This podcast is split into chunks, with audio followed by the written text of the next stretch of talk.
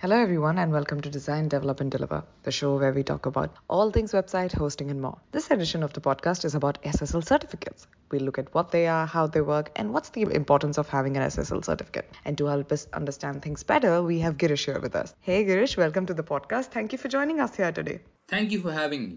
It's great to be here. So, let's start off with the basics. What is an SSL certificate? Yeah, first off, SSL stands for Secure Sockets Layer. An SSL certificate is essentially a security protocol. So, if your website has an SSL certificate, it means that all communication between the user and the website is encrypted. So, for those who aren't aware of the advantages of encryption, it's that let me just give you a brief summary, right? When data is encrypted, it's converted into code, so to say. So, if someone say a hacker looked at the data, it would make no sense at all. However, the website will have what is called a decryption key. When the data reaches your web server, the decryption key is used to decrypt the data and get the information that you originally sent. Exactly. Now, on a website, this is how it would work. For example, you provided your address so that the merchants could deliver the product. So you type in your address and what the data as soon as you submit it will be encrypted and only after it reaches your web server is your data decrypted again. This of course prevents theft of important data when it's in transit. Of course, that's that's the primary benefit.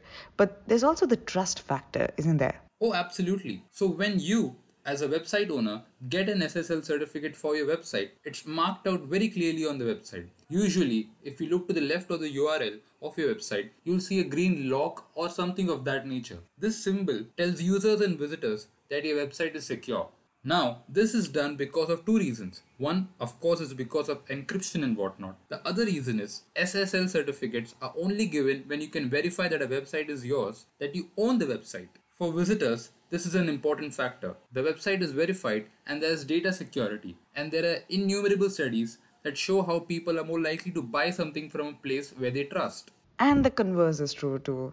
Exactly, even more so these days. So, if your website doesn't have an SSL certificate, there's a very good chance that the browsers will point it out to the users. The warning message will say something along the lines of this website isn't secure. Now, how likely are people to shop on your website or even continue using your website if their browsers show a security warning when they visit your website? Not very likely, as studies show people don't put up with slow websites these days. The chances of being willing to deal with websites where security warnings pop up are quite limited, I'd say.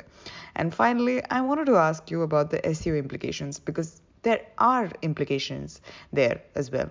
Oh, there are implications, all right. So I think it was in 2018 that Google made it mandatory for websites to have an SSL certificate. If a website didn't have it, a warning message would pop up as we just discussed. Firefox soon followed suit as well. However, there's a deeper implication here. Google search results are important, of course. In fact, they're crucial if you want your website to succeed. Now, security is one of the factors that Google checks when it's showing a website on its search result. So, if your website doesn't have an SSL certificate, that's a negative point on security. This basically means that Google will actively push your website down in search results. There's a direct impact there.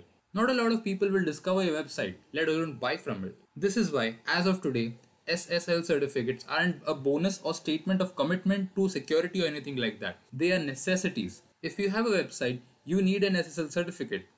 The summation is clear as daylight. Thank you, Girish, for coming down here today. It's been very informative. Great being here. Well, there you go, folks. That was a quick summation of SSL certificates. I hope you enjoyed it. Now, before we go, just a quick shout out to our sponsors, Reseller Club. You can check out their secure hosting options at www.resellerclub.com. We'll be back with more very soon. Till then, ciao.